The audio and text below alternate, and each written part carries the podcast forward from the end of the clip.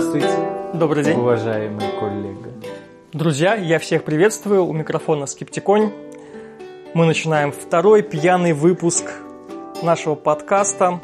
Сегодня у меня в гостях историк, блогер, учитель истории Дмитрий Корниенко. Здравствуйте, здравствуйте, уважаемые слушатели. Приятно, что удалось попасть именно на пьяный выпуск, а не на какой-либо другой, трезвый и скучный. Ну, в честь этого давай выпьем. Давай. А сегодня мы пьем вино. Я честно спрашивал а, своих патронов, что бы нам такого выпить. А, нам предложили портвейн «Три топора». Вот, я сказал, что это слишком. Тогда сказали, ну, на ваш выбор. Вот, я выбрал вино. Это аргентинский Савиньон Блан. Да, белое сухое вино. Я чего другого выбрал? Я вообще в последнее время начал больше пить вина, чем пиво. Потому что внезапно ударила мысль, что я хочу начать разбираться в вине. Потому что я послушал всякие передачи, где говорят, типа, там, ну, эти все винные критики, это вообще херня, на самом деле, там ничего, они путают красное вино и белое вино. Вот, я такой, нет, как-то странно. Вот, начал пробовать, много всего перепробовал уже, вот классика Савиньон Блан.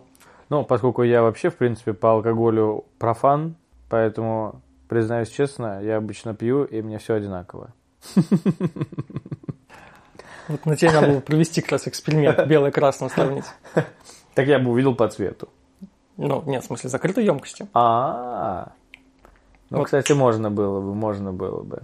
Сегодня мы с тобой будем говорить про историю, как нетрудно догадаться. У нас сегодня не будет такой прям конкретной темы, где мы погружаемся куда-то в историю и а, там разбираем какой-то отдельный материал, какой-то период истории, а мы будем говорить в целом про влияние истории на политику. Есть ли оно, какое оно, может ли им как-то управлять. Ну смотри, раз уж тему мы начали, изначально, когда я создавал канал свой, вот эта вселенная история, он, безусловно, подразумевался как исторический. Я вообще думал назвать по-другому, но это вообще другая история. Но а, я понял, что вот есть множество разных наук. Физика, химия, математика. К ним относятся обычно в рамках школы, в рамках университета с большим уважением, поскольку мы знаем, что они нам дают. Физика дает свои изобретения, химия дает свои изобретения, математика дает свои вычисления, которые помогают использовать различные изобретения и тому подобное. То есть люди знают, зачем нужно знать те или иные вещи. И когда я задавал себе вопрос, а где, собственно, практическая часть историй, чтобы к ней относились не просто вот пришел в школу, выучил даты, события там, пересказал это учителю и ушел домой.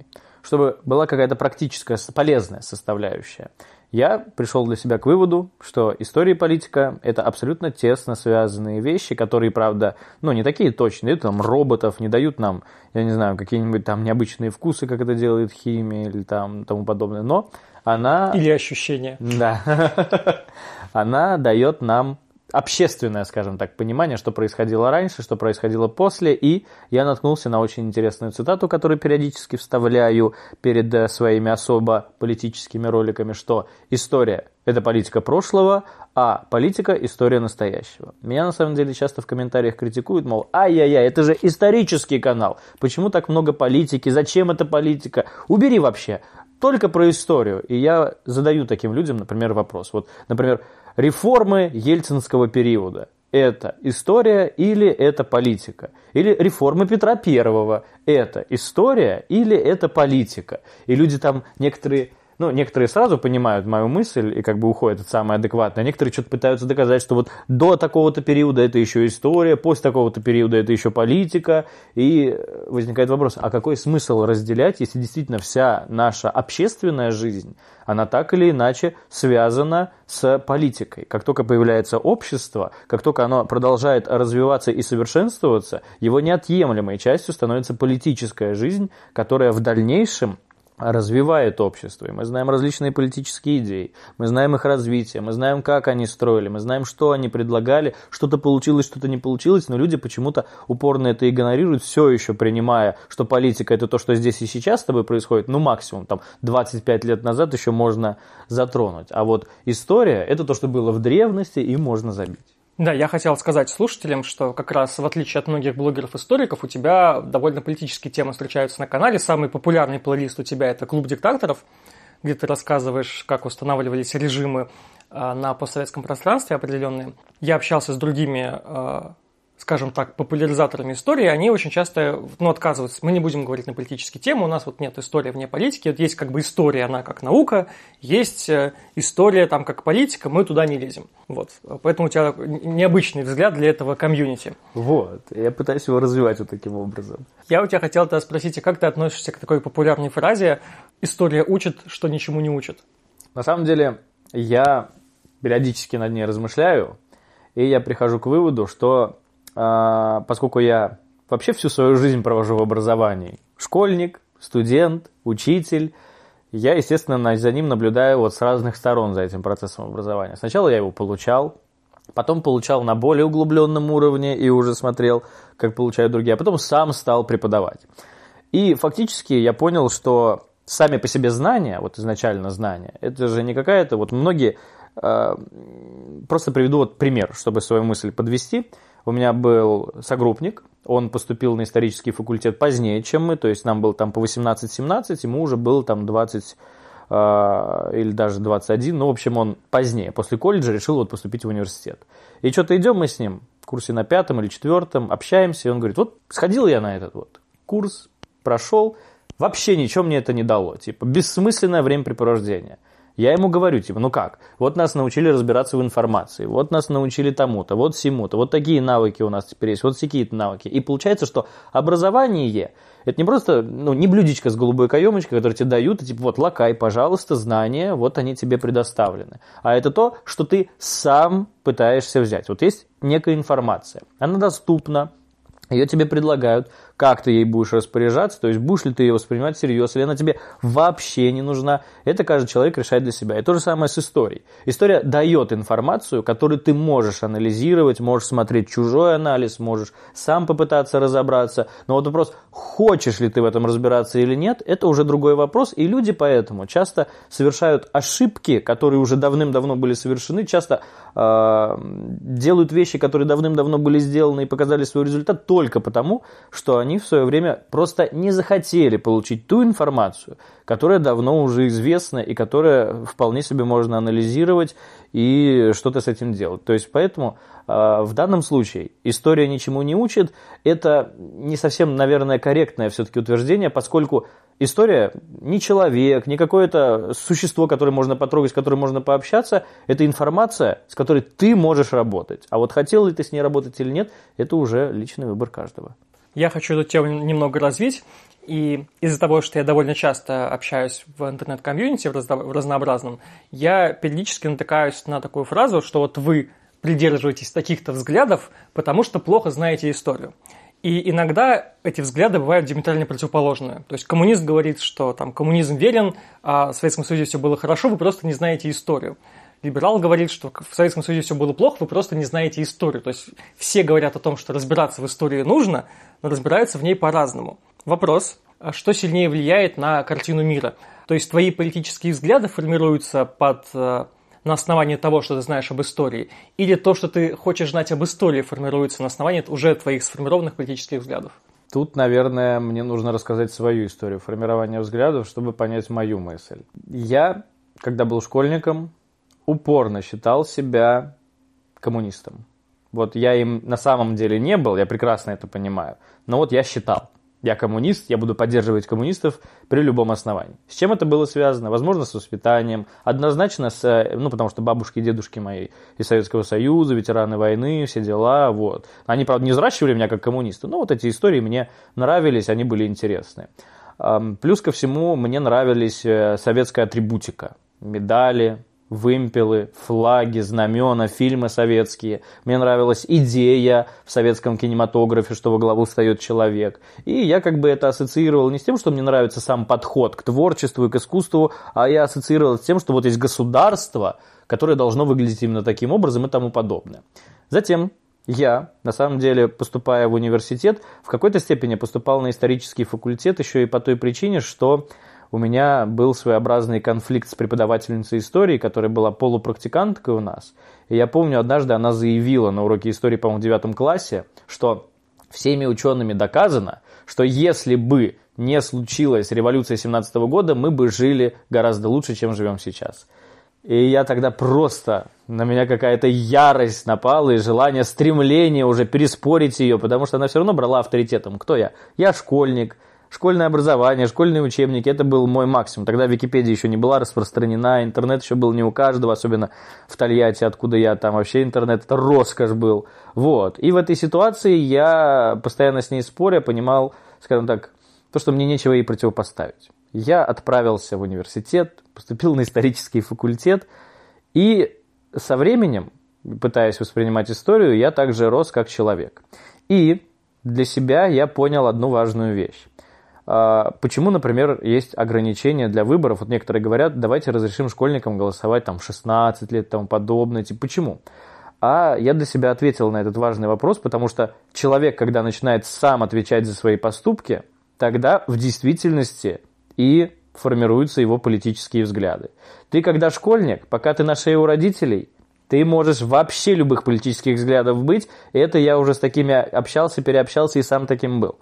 Но когда ты сам за себя начинаешь отвечать, тогда ты и понимаешь исторический опыт. Вот, кстати, в чем минус э, истории в школе. Там пытаются людям, которым пока еще не нужна эта информация, дать ту информацию, которая им пригодится в будущем – но сейчас, когда им ее дают, она абсолютно для них бесполезна для большинства, если они не хотят сдавать историю. И, осознав свои вот реальные интересы, как гражданина, как человека, я понял, что я, во-первых, не коммунист, никогда коммунистом не был. Восприятие истории у меня однозначно идет э, до этого шло с точки зрения обосновать свои идеи преподавателю, с которым у меня был спор, и всем остальным, которые считали так же, как мой преподаватель. А потом это превратилось в опыт, который я должен использовать как гражданин при понимании своих интересов в обществе и их защите, и в рамках того, какое общество я хочу видеть вокруг себя. Я вспомнил, у нас пьяный выпуск, и я вспомнил наши исторические пьянки в школьном возрасте, потому что не ты один такой. А, у нас была довольно такая, как сказать, провинциальная интеллектуальная школьная Бухалова – когда другие, там, всякие гопники-мажоры, они напивались и там либо тусили, либо кому-то морды били, mm-hmm.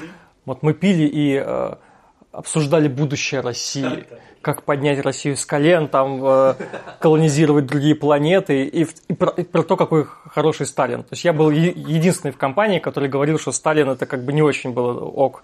Говорит, нет, там все, представь себе подростков 15-16 лет, которые вот про это все спорят. Как вообще, в принципе, формировалась такая картина мира? То есть, ну, вот 16 лет, интернета особо не было. Откуда, в принципе, берутся взгляды? Потому что вот смотри, как у нас это было построено в школе. Ты сказал, что вот у тебя там такая учительница была. Но у меня еще были свои взгляды на тот момент, и я вступил в конфликт. Был конфликт взглядов, вот. Вот я не помню, что у меня были какие-то взгляды, честно говоря, вообще. А, и те уроки истории, которые у нас проходили, не все. У нас была одна учительница, такая прям коммунистка-коммунистка, такая 70 лет, старой закалки. А была помоложе, и когда мы обсуждали там какие-нибудь, э, даже не то что революционные движения, а какие-то реформы там 19-18 века, нам говорили, что вот и приводили в учебниках там разные точки зрения, что вот консерваторы они читали так, либералы считали так, радикалы, там, социалисты считали так. И предлагалось там, сказать, вот какой бы вы придерживались вот из этих вот mm-hmm. точек зрения. И у нас почти весь класс э, всегда говорил, ну, типа, ты смотришь, вроде как либеральные самые адекватные. Как ни странно, это были ну, там нулевые года уже, в принципе, такое. Mm-hmm. Мне сейчас кажется, что несколько изменен вектор образования исторического в школе. Так это или не так? В, более, в сторону более какого-то, не знаю, такого патриотизма. Вот по поводу вектора, смотрите, может быть, э, кто-то пытается, конечно, ввести определенное патриотическое воспитание, безусловно, но последнее слово все равно остается за учителем. И если учитель забивает именно на патриотизм, типа мы были самые лучшие, самые ловкие, смелые, умелые, а пытается разъяснить так, как есть, или вообще какой-то свой взгляд проталкивает, то, конечно, в этом плане последнее слово за учителем в рамках урока – Ученику вообще никто не запрещает, опять же, выйти в интернет, предложить свои мысли, предложить свои какие-то идеи. Просто я очень пока редко в своей преподавательской практике сталкивался с тем, что ученик вступал э, со мной в какие-то дискуссии. Вот редко. Вот реально проблема одна из, э, с которыми я сталкиваюсь, это э, отсутствие дискуссий, но с другой стороны, школа и не дает времени на эти дискуссии. В чем еще большой минус историй? Один урок, одна тема. И вот за 45 минут ты должен объяснить порой грандиознейшие события, чтобы и было понятно, и основные вроде моменты, и чтобы это еще и запомнилось. И поэтому, с одной стороны, и для дискуссий времени мало, хотя иногда я даю возможность, но именно для дискуссий, потому что бывает просто задают тупые вопросы, это не очень приемлемо, не самое интересное времяпровождение, вот. А так, эм, порой далеко не все хотят в эти дискуссии вступать, вот еще в чем беда, поэтому вектор конкретно патриотический хотят, но последнее слово остается за учителями в рамках урока. Давай, чтобы не было сильного патриотизма, мы еще немного выпьем. Согласен. Да. А, есть какой-то знакомый запах у вина или нет? Вот мне интересно, почувствуешь ты или нет. Потому что если бы мне не сказали, я бы не чувствовал. Знакомый запах? Да. Спиртяги.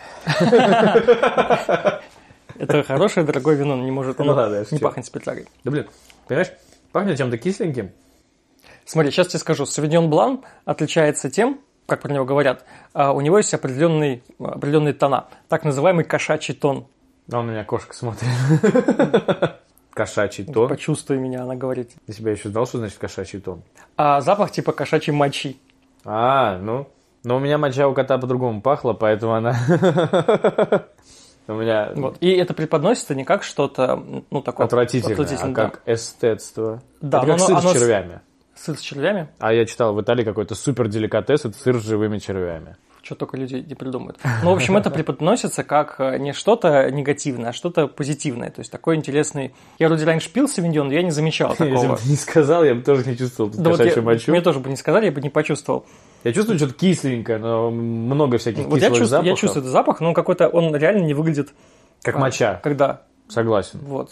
Вот поэтому люди, там, мои слушатели, если кто будет пить Савиньон Блан, вот обратите внимание, почувствуете вы такой запах. А, я напомню, что у меня есть Patreon, и патроны от 5 долларов могут выбирать, могут советовать напитки, которые мы тут будем пить. А, там, начиная, не знаю, от водяра, заканчивая каким-нибудь французским абсентом. Но для этого нужно в Discord чат и там тоже пообсуждать. Я призываю, у меня есть патрон, Майя. А, я призываю Майю вступить, наконец, на Discord сервер чтобы тоже принимать участие в жизни подкаста. Вот ссылка у тебя должна быть. Если что, напиши мне какое-нибудь личное сообщение, я тебе еще раз перешлю. Спасибо за поддержку. А те, кто хочет еще поддержать Скептиконя на Патреоне, есть ссылка в описании. Можно зайти, можно нажать кнопочку «Стать патроном» и стать патроном. Мы поехали дальше. Про э, то, как история влияет на политику. А, насколько я понимаю, мало споров, в принципе, вызывает сама фраза, что история вроде как влияет на политику. Я с ней, я до сих пор не могу понять до конца, согласен я с ней или нет, а, потому что я сталкиваюсь с теми и с другими взглядами. Мне просто история интересна сама по себе. Мне не, нужна, не нужна мотивация ее полезности для ее изучения. Мне просто интересно. Но для многих, видимо, она нужна. Последний видос, который я посмотрел на эту тему, он был, он был построен так, что его основной посыл был в том, что историю нужно знать для того, чтобы понимать, что русские самые крутые, а остальные как-то нет. То есть историю нужно знать для того, чтобы быть патриотом своей страны. Ну, стоит отметить, что многие меня, кстати, в комментариях объявляют, обвиняют в том, что я какой-то подстилка Америки, предатель Родины и тому подобное, но очень трудно, наверное, быть предателем Родины, когда ты преподаватель истории России в школе. Засланный агент.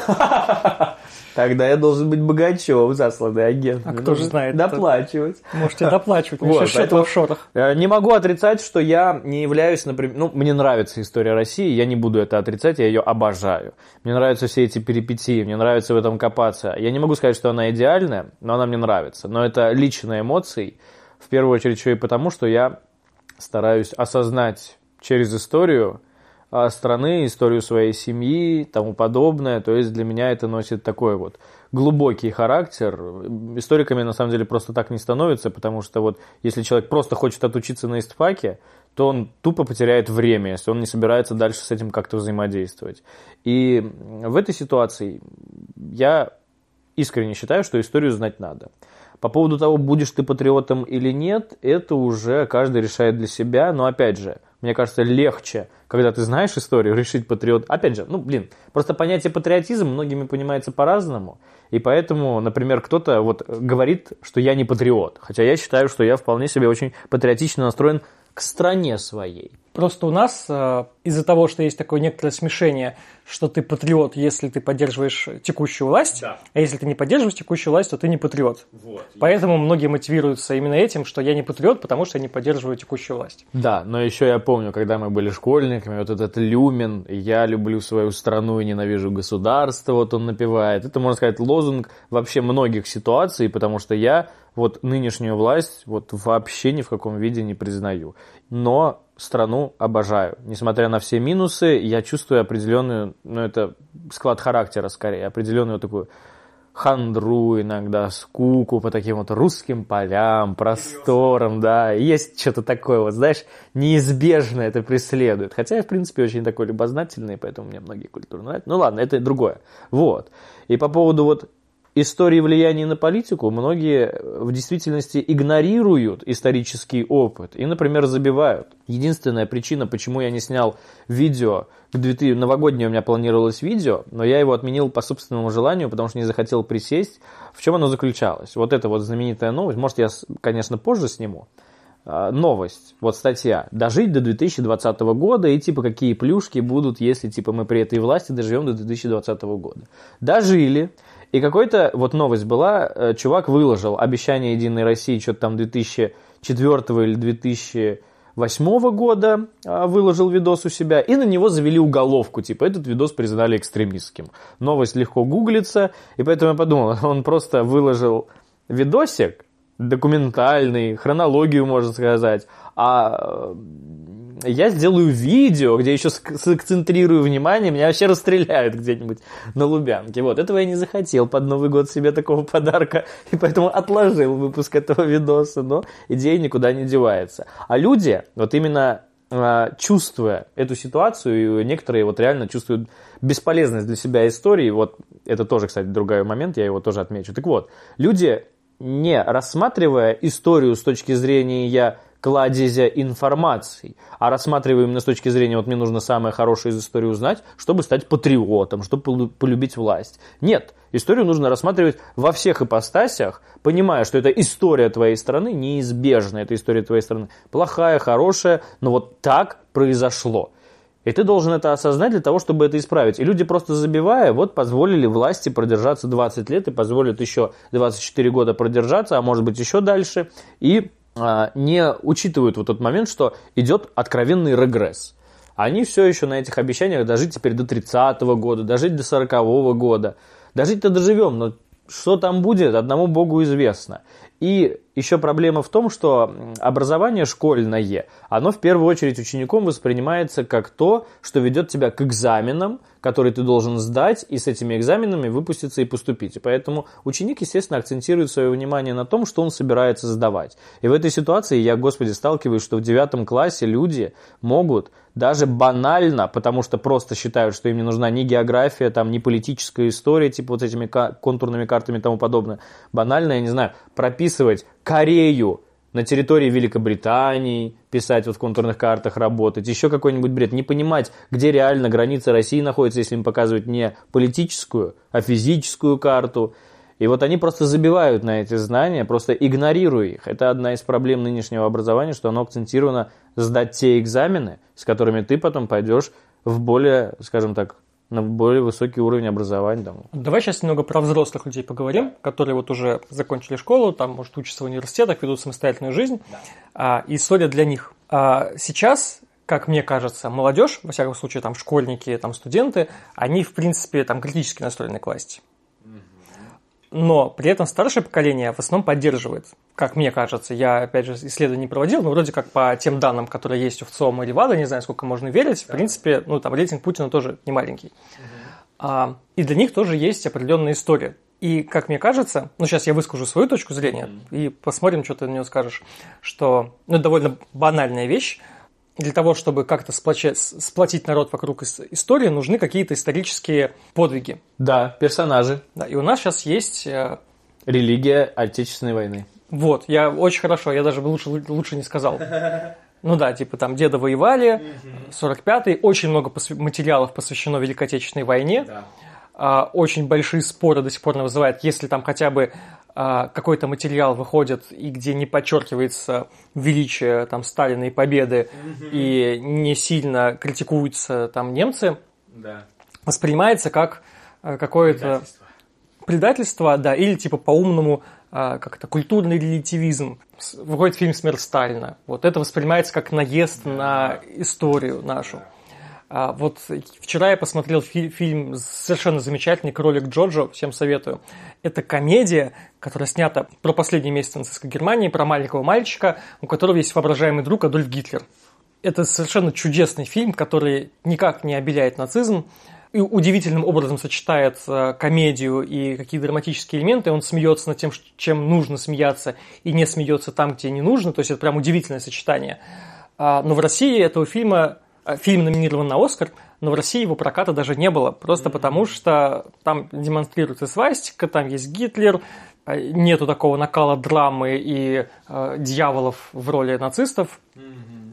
Один из них даже оказывается не таким плохим в итоге, ну не потому что он нацист, а потому что он как бы человек неплохой. А у нас такое нельзя. У нас все должно быть очень такое пафосное. Я ни в коем случае не хочу сказать, что там у нас не было подвигов, там еще чего такого. Но были не только подвиги, это, в принципе, уже а, довольно отдаленный исторический момент, по которому я даже сейчас до сих пор наблюдаю у некоторых людей, которые вроде как типа интеллектуалы, там писатели, а, такое стремление к некой коллективной ответственности. Вот я весь этот разговор вел к разговору, собственно, коллективной ответственности за свою историю. Немцы, родовая травма, а, ответственность за Вторую мировую войну. У меня есть родственник, который музыкант, приезжал с гастролями в Германию и там находился в гостях какой-то семьи, у которых э, дедушка там, не знаю, это какой-то дедушка, прадедушка воевал в вермахте, и у него висит его портрет. После чего он э, как бы, увидел этот портрет, сказал, как бы, нет, я не могу такое видеть, это там меня оскорбляет, и как бы ушел. Один мой прадед э, служил э, в НКВД. Где-то там в Екатеринбурге, я не знаю, секретарем. Секретарем в НКВД, что-то такое, не знаю конкретнее. Вот, ну, в системе, в системе ГУЛАГа.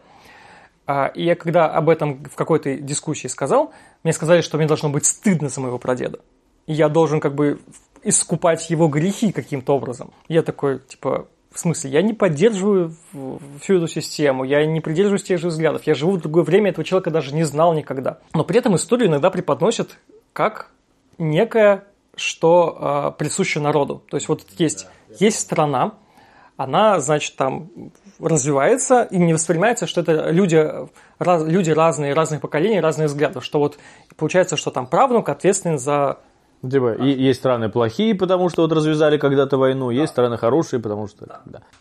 Так, по поводу взрослых и отечественной войны. Множество, много тоже размышлял над этим вопросом, почему так у нас, почему запрещают фильм «Смерть Сталина» и тому подобное, и почему, собственно, такая ситуация развивается. Множество услышал версий на этот счет. Одна из ключевых версий – это то, что после распада Советского Союза у России нет как таковой идеи – как у государства, которое бы могла множество этих народов ее населяющих как-то объединять. И тут как раз очень, скажем так, в кавычках, удачно подворачивается момент жизни нашей страны, когда ну, пострадала чуть ли не каждая семья. Трудно найти семью, в действительности, у которой Отечественная война не наложила какой бы то ни было отпечаток. И было это не так давно. Вот, да. То есть многие, вот я точно, помнят еще, знают своих бабушек, дедушек, участников тех событий. И поэтому определенная связь с этим событием есть. Она, безусловно, объединяет. То есть это действительно была победа. И плюс ко всему, есть еще момент, связанный с жестокостью происходящего. Вот я сейчас, например, читаю книгу воспоминаний немецкого солдата, книга Ханса Беккера, называется «На войне и в плену». Абсолютно случайно на нее наткнулся. Там немец рассказывает о своей судьбе на Восточном фронте. Он как и воевал, и в плен попал. До 50-го года его там держали по гулагам всяким таскали. А, вот. И а, у него там прослеживается вот эта жестокость немецкая, когда уничтожались целые деревни, люди гибли, судеб было множество переломано. И с одной стороны, можно, конечно, понять особое сакральное отношение к войне у нашего народа. Даже вот этот немец, он пишет, когда он был в России, наблюдал за русскими там вот в оккупационных зонах, и пишет он, вот такие грустные у них песни, как будто вот грусть это вот прям их выбор. И как будто бы, вот знаешь, под такие воспоминания не читаешь, как будто реально вот у нас все печальное. Вот вся наша история – это история печали вот этой территории. Я вот уверен, что какой-нибудь чувак прочитал бы этот, э, эту фразу и сказал бы там, а ты, немец, значит, веселишься? Вражина, вы тут нас всех поубивали, там пришли, сожгли деревню, ты еще удивляешься, что мы грустим, мразь. Вот. И как бы, понимаешь, у нас и крепостное право, и войны все насмерть ведутся, оттуда не возвращается, там никто, люди грустят, продолжают в деревнях траур и тому подобное. И э, действительно, э, Отечественная война, вот немцы воевали на Восточном фронте, это всем известно, по-другому, чем они воевали на Западном. И если на Западном фронте там сожжение окруженной деревни, это было только в Чехословакии, по-моему, в 1942 году единственный Ну, это- эпизод. Это, не то, не, не сказать, что это западный фронт прям. Ну, типа, он его отнес, он тоже там вспоминал, вот. Ну, условно, там только один случай, то в а, рамках России это чуть ли не постоянные случаи, когда окружают деревни там по подозрению в сотрудничестве с партизанами и всех там уничтожают. То есть это однозначно горе. И с одной стороны, с одной стороны, можно было бы сказать, что это определенная все-таки защита от обесценивания того вклада, который был сделан простыми людьми и в победу, и определенная ценность их вклада в нашу жизнь. То есть люди прошли через тяжелейшие испытания, чтобы мы жили, но Проблема в том, что это подается разжиревшими чиновниками, исключительно в своих интересах и таким грубейшим образом, что тебя начинает тошнить. Тошнить от этих праздников, тошнить от этих высказываний. Я помню, вот не помню фамилию, какая-то там депутатша, блин, у меня она в видосе фигурировала, сказала, что фильм «Смерть Сталина» полностью ударяет по нашей там отечественной истории, безопасности Отечества, расшатывает наши устои государства, что-то там в Думе бормочет. Люди, бездельники этим занимаются, и с одной стороны, а, они вроде бы как объявляют себя защитниками этого подвига, теми, кто хотят передать память поколению, что вот ваша жизнь не напрасна. Но передают они это не как ваша жизнь не напрасна, а подчиняйся власти, которая блюдит и вот это вот, вот подвиг, и объединяйся вокруг нее, служи дальше. Будь готов отдать жизнь. да, дед терпел и тебе велел. Вот так это дается, а не на уровне ваши предки боролись, чтобы вы смогли вырасти достойными людьми и вложить дальнейший вклад свой в развитие человечества, ну или как минимум своей родины. А в итоге получается, что вы вкладываетесь в совсем не те вещи, которые как бы планировалось вашим там дедом-прадедом, что вы будете вкладываться. Вместо благополучия страны вы вкладываетесь в благополучие всем известных лиц, которые ширятся и это, э, и размножаются. И в этой ситуации возникает проблема. С одной стороны, они на достаточно важной для российского человека, особенно взрослого, теме, потому что в Советском Союзе тоже на это делался огромнейший упор. На этом подвиге, фильмы множество снималось, ветераны еще были живы, которые ходили по школам и тому подобное. И сейчас иногда еще э, живые ветераны, ну, в Самаре, по крайней мере, когда я работал, там приходили они. Вот, и узники концлагерей и тому подобное. Музей, вот у меня в школе в Тольятти, где я учился, был музей концлагеря. Это был самый мрачный школьный музей, который я когда-либо видел. Он был именно в моей школе, но там было вроде достаточно интересно. Это был из меня музей концлагеря, и поэтому там вот эти вот макеты концлагерей, фотографии жертв. Такое себе развлечение было. Вот. И они спекулируют на святой теме ради своей выгоды. И в этой ситуации мы оказываемся э, фактически запертыми. Типа, представим себя там крестьянами 19 века. Приходит жирный поп и говорит, Бог велел, чтобы ты мне дал сейчас угощение, а у тебя и так есть нечего. И ты говоришь, ну как же, как же, мол, уходи, пожалуйста, не до тебя сейчас, и так голодаем. А Бог говорит, ах ты проклятый, будь ты проклят! И уходит, вот. И ты, вся деревня тебя прокляла потом, все тебя прокляли, потому что верят в это. И то же самое. Тут ты вроде говоришь, на самом деле эта власть вообще не имеет никакого отношения к Отечественной войне, они не имеют права ней спекулировать ради своих политических очков.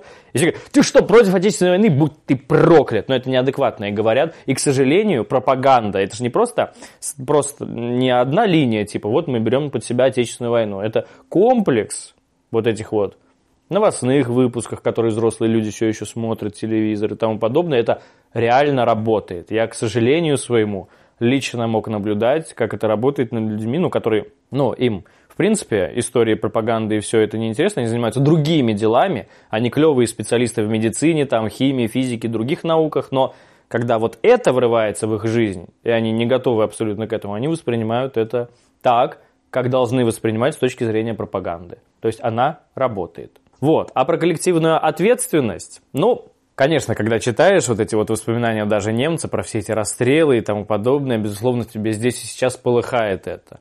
Но я прекрасно понимаю, что люди меняются, в принципе, отношения меняются. И а, вот, например, коллективная ответственность с точки зрения, ты сказал, вот твой прадед был секретарем там в ГУЛАГе. Это вот одна история. Другая история. У Медведева есть сын, который кормится с того, что Медведев ворует, он там покупает себе, я последние новости видел, бизнес в США, какие-то сеть магазинов открыл. Он напрямую ответственен, потому что принимает вот эти взяточные деньги и на них продолжает шиковать, прекрасно понимая, откуда эти деньги. Ты, если бы там сидел и печать подавал своему деду, типа, и вот этого расстреляй, скота, тогда да, ты ответственен. А извини меня, когда ты вообще ни слухом, ни духом, да, это было, но ты ничего не можешь с этим делать, ты никак это не изменишь. Вот буквально сегодня только проводил урок в пятом классе, и у меня пятиклассники узнали, что, оказывается, женщины в Афинах не участвовали во власти. И рабы были только чужеземцы, и типа даже если чужеземцы родили сына раба, он все равно оставался рабом. Они такие, а вот если бы вот так сделать, если бы вот так, я говорю, это все, конечно, клево, но Афины того периода давным-давно вымерли, и сколько бы вы сейчас не предложили реформ, они уже не изменят ситуацию, которая прошла. Вот никак не изменят. Сегодня и женщины, конечно, имеют там политические права, и рабов давным-давно нет. Но сейчас то, что вы предлагаете для Афин, извините меня, там 6 века до нашей эры, никак это не повлияет. И то же самое, ты никак не можешь повлиять на то, что делали твои предки. Ну вот ничего ты не сделаешь, если ты, например, вот как сын Медведева, не участвуешь в этом напрямую, или как, ну вот генпрокурор у нас есть, птица, чайка. У него есть сыновья. Генпрокурор ворует, сыновья воруют. Это ответственность вот этой семьи, потому что они занимаются воровством и распространяют. Ну, это на мой взгляд как я говорил несколькими минутами ранее про родственника, что да. есть любимый дедушка, который был, ну, там не эсэсовец, но он служил в войсках, в вермахте. Вот, да. Потому что, ну, многие служили. Ты оказываешься в этой системе, и тебя призывают, ты идешь служить. Ты не можешь сказать, а я как бы не такой, точнее, как бы ты можешь, но у тебя будут очень большие проблемы. Да. Вот, и все идут и служат. И, может быть, он по жизни был как бы неплохой человек. То есть, раз да. висит его портрет, скорее всего, он был любимый дедушка, как бы, хороший, нормальный. Он там отвоевал, не знаю, попал в плен, не знаю, вернулся, или там, может, вообще никого не убивал, там где-нибудь сидел в секретариате где-нибудь тоже. И что приходит как бы потомок к да. потомкам и говорит, у вас есть портрет человека в военной форме, а, и он этого человека не знает. Он да. говорит, типа, я вас не уважаю, mm. потому что вы уважаете своего деда. Это я не поддерживаю. Свою историю знать надо какой бы она ни была. Мне в этом плане повезло. У меня предки рабочие и крестьяне. Там ни к чему не подкопаешься. Обычные простые люди. Ну, ты в Советском Союзе ты был бы молодец. Рабочее крестьянское происхождение. Да, Нормально. у меня вот так от, отцу везло его, поэтому перейди, типа, вот, из рабочей крестьянской семьи. Вот, пожалуйста, тогда вот эталонный.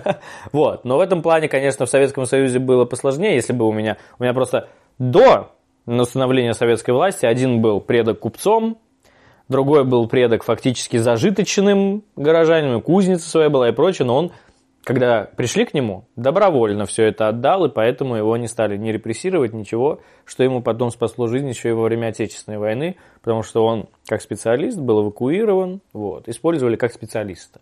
Вот, поэтому у меня в этом плане, конечно, мук совести нет, но со своей стороны я бы, конечно, так не поступил. Для меня, я понимаю, что это может быть, эсэсовец и прочее, но в первую очередь я бы отметил, что человек думает про историю своей семьи. Он знает историю своей семьи, и он понимает, кем был его предок. Вопрос только в том, как он, конечно, это для себя интерпретирует. Если бы он сказал, вот знаете, вот мой предок резал евреев, и вот я бы тоже, знаете, их тоже порезал, тогда да, я бы сказал, ну ты мразь, и ушел бы. Да, но ты не уважаешь человека конкретно за его взгляд. Да, вот. А в этой ситуации я бы, наверное, отметил все-таки как положительный момент, что человек знает, кем был его предок, и все-таки хоть какую-то память бережет. Потому что, извините, у меня у нас есть куча ветеранов, про которых потомки просто забыли, забили и послали их в жопу. Это неприемлемая позиция, на мой взгляд. Вот. А то, что человек, в принципе, знает, кто были его предки,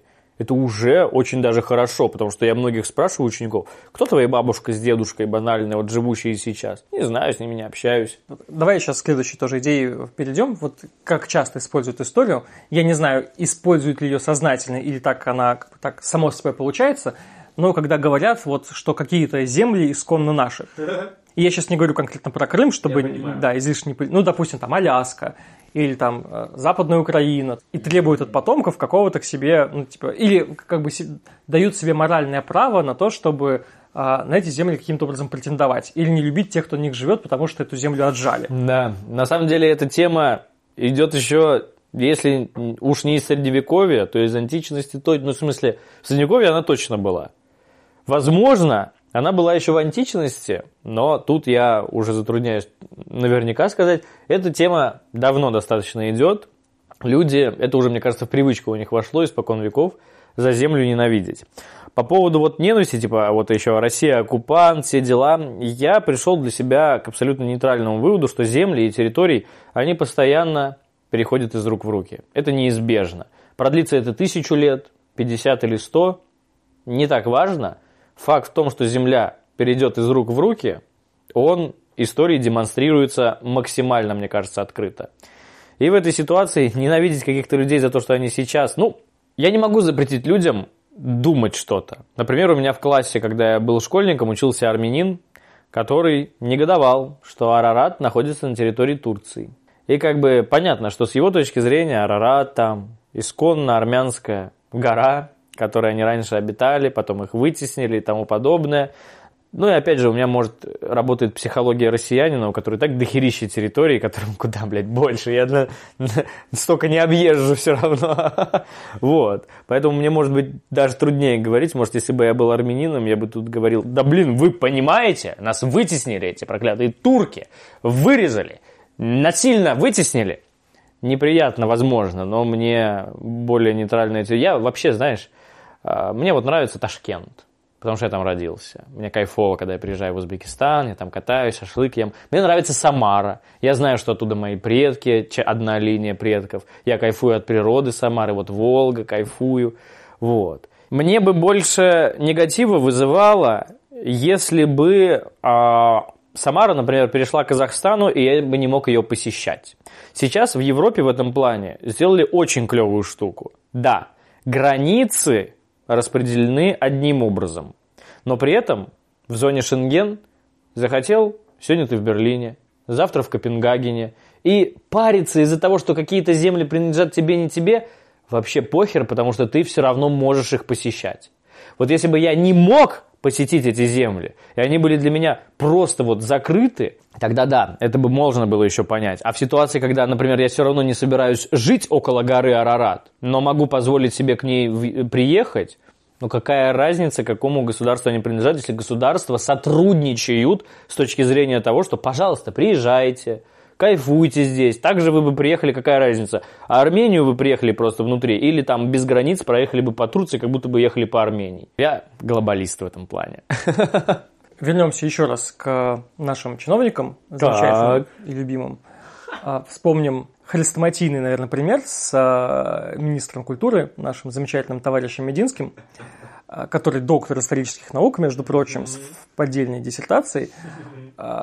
Но ему принадлежит следующая фраза. Я сейчас ее дословно не, не воспроизведу. Смысл ее в том, что правильная история России должна делаться в интересах государства. Да, я слышал тоже, читал. То, что соответствовал интересам России, то, значит, исторически верно. Я, как историк, конечно, могу сказать, что это полная бредятина. Я могу его понять с точки зрения министра, который не министр какой-то, знаете, специалист своего дела, а министр, который, ну, борется за свое место, которого туда посадили для конкретных вещей, которые он и делает, собственно. В этой ситуации его понять можно. Он отрабатывает свою должность, ради которой его там держат, ради которой его там туда посадили. С другой стороны, он, ну, можно было бы это реализовать гораздо мягче. То есть, опять же, мы уже разобрались. История по версии именно осознанной многих людей нужна не всем. То есть, типа, они говорят, мне вообще эта история не нужна, знаю там парочку фактов и тому подобное.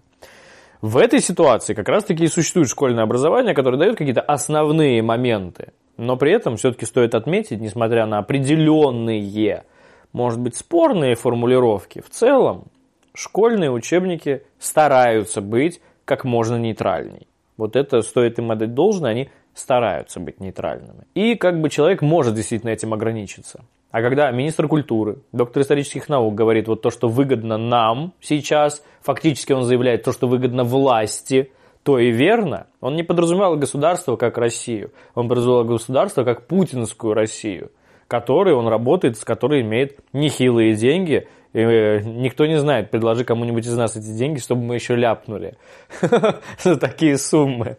Вот, и в этой это, конечно, полная бредятина, потому что это искажает восприятие человеком, в первую очередь, истории. Он не понимает историю государства, он не понимает, откуда берутся проблемы, он не понимает, откуда берутся различные войны, неприятности, почему Советский Союз распадается, потому что, извините меня, так послушай людей, Советский Союз – идеальное государство, рай на земле, который развалили пиндосы. Это полный бред. Многие в это действительно на полном серьезе верят и с этой мыслью живут и умирают даже, и потомкам оставляют эту мысль. Это неправильно. Вот такое неправильное восприятие приводит как раз к таким вот радикальным взглядам, когда человек абсолютно теряет связь с реальностью и берет для себя за основу абсолютно нереальные данные, которые выгодны государству. А как ты относишься к конспирологическим историям в науке? То есть, когда человек считает, что он знает историю, но он ее считает, типа, вот план Далиса, например. Я вот прочитал книжку, я теперь все знаю про, про американцев. Или я прочитал условный протокол сионских мудрецов, вот, я теперь все знаю про евреев. И, типа, я знаю историю, те, кто с этим не... И знаешь, какой был недавно прикол а, по поводу конспирологической истории? Что человек а, меня на полном серьезе убеждал, что сейчас в Польше, в современной, существуют концлагеря, Блядь. где убивают поляков американцы. Я такой, чё? Типа, зачем? Ну, я, что с тобой не так? Типа, почему? Почему поляков? Как, как вообще такое в голову прийти могло? Он такой, нет, я, я точно знаю, вот, у меня, значит, был друг, а сейчас он не выходит на связь, и, короче, вот его точно забрали со всей семьей, заставили работать и пустили на органы. Вот я думаю, что если у меня был такой друг, я тоже с ним просто перестал бы общаться. вот, но он бы сделал вывод, что там типа забрали и упустили на органы.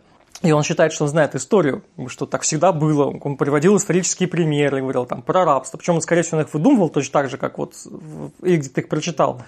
Но он считает, что он приводит исторические факты. Иногда псевдоисторические факты, которых никогда не было, они тоже преподносятся как бы исторически и влияют на восприятие мира. Да, вот за что я точно благодарен историческому факультету, я благодарен за то, что они воспитывали в нас, в студентах, критическое мышление. Это, собственно, одна из основных, один из основных навыков, которые на историческом факультете прививают. И вот без этого критического мышления, я вот вспоминаю, о чем мы там школьниками разговаривали, там было и про существование Люцифера, и Атлантида, которая где-то прячется и тому подобное. Это вот я до критического мышления, когда я научился работать и с информацией и тому подобное. А теперь представим, что не только в России, но и в мире огромное количество людей, которым это критическое мышление вообще не далось. И они вот увидели в интернете написано, или вот знаете, знаменитая фраза, по телевизору уже сказали, вот они до сих пор для них авторитетом являются вот такие источники, могут являться. Что с этим делать? Ну, в идеале, конечно, повышать уровень образования населения.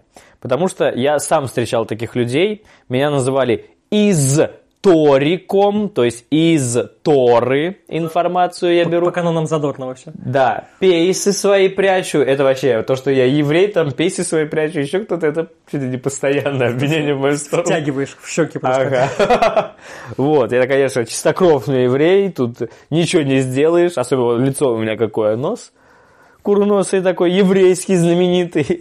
вот. Ну, короче, такие люди вот больные, они повсюду. Вот это неизбежно, мне кажется, это вот от этого никуда не деться. И единственное, что мы, мы можем предложить человеку, встать на ступень выше, получить образование, попробовать разобраться с окружающей средой. Но если человек не захочет, ты его никак не, застане, не заставишь. Я уже в этом убедился сто раз, пока я был преподавателем.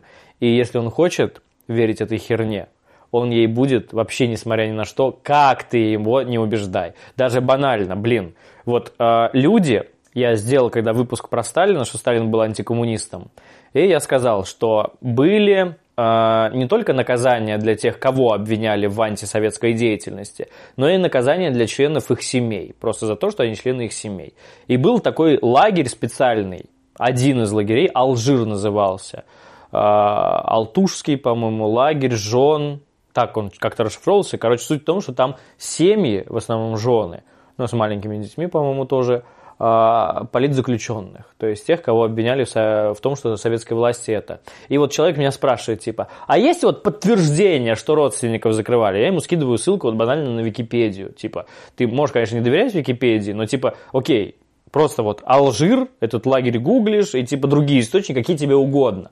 Ну, типа, я же не буду ему литературу подбирать специально, он все равно читать не будет. Вот.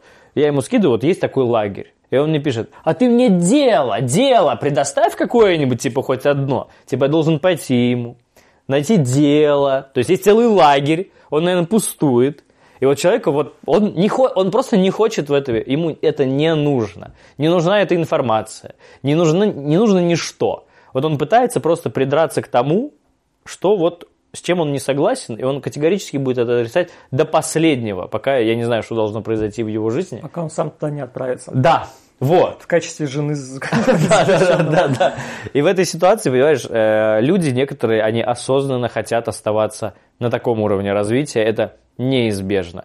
Я считаю, что мы можем предлагать людям получить информацию, при этом именно получить, не дать им информацию, типа, вот смотри, так было – а вот смотри, есть информация, можешь ее обработать. Можешь ее принять на веру, как хочешь. Но вот типа вот есть лагерь, условно, опять же, тот же самый. Вот, ну он был. Про него есть документы, про него написаны книги и тому подобное, но типа дальше ты сам. И вот человек сам уже для себя решит, хочет он получать информацию, знания или нет. Хочет ли он, чтобы история как-то влияла на его взгляды и как-то помогала ему ответить на насущные вопросы или нет. Спасибо, Дмитрий. Как тебе венцом? Слушай, Почувствовал ну, этот а, аромат? Чувствую, что я немножечко опьянел. В этом и суть пьяного подкаста. Да. А, мне кажется, очень хорошо. Ну, на самом деле, легко венцо пошло. Да, оно довольно легкое, кстати. Я могу порекомендовать. Я думал, будет хуже. Я когда наслушался вот про этот запах замечательно, думаю, как-то сейчас не смогу теперь его развить. Не, на самом деле моча пахнет. Вот у, меня, у моего кота точно она пахла более отталкивающе, чем вот эта вот винишка. Ну, кисленько, но... Да, в общем, что я могу сказать? Становитесь патронами. Да. Да, мы на, по вашему заказу будем пить э, хоть стекломой. Надеюсь, что нет. Подписывайтесь на канал Дмитрия. А, подписывайтесь на Скептиконя, кто еще не подписался. А, на этом мы будем прощаться с основной частью моей аудитории. Но у нас, как обычно, есть еще послекаст, где мы там еще сейчас 15-20 минут поговорим. Мы сейчас говорили про историю и политику, сейчас мы поговорим про историю и геополитику. Спасибо, Дмитрий, спасибо, слушатели. До свидания. Спасибо вам большое, что послушали.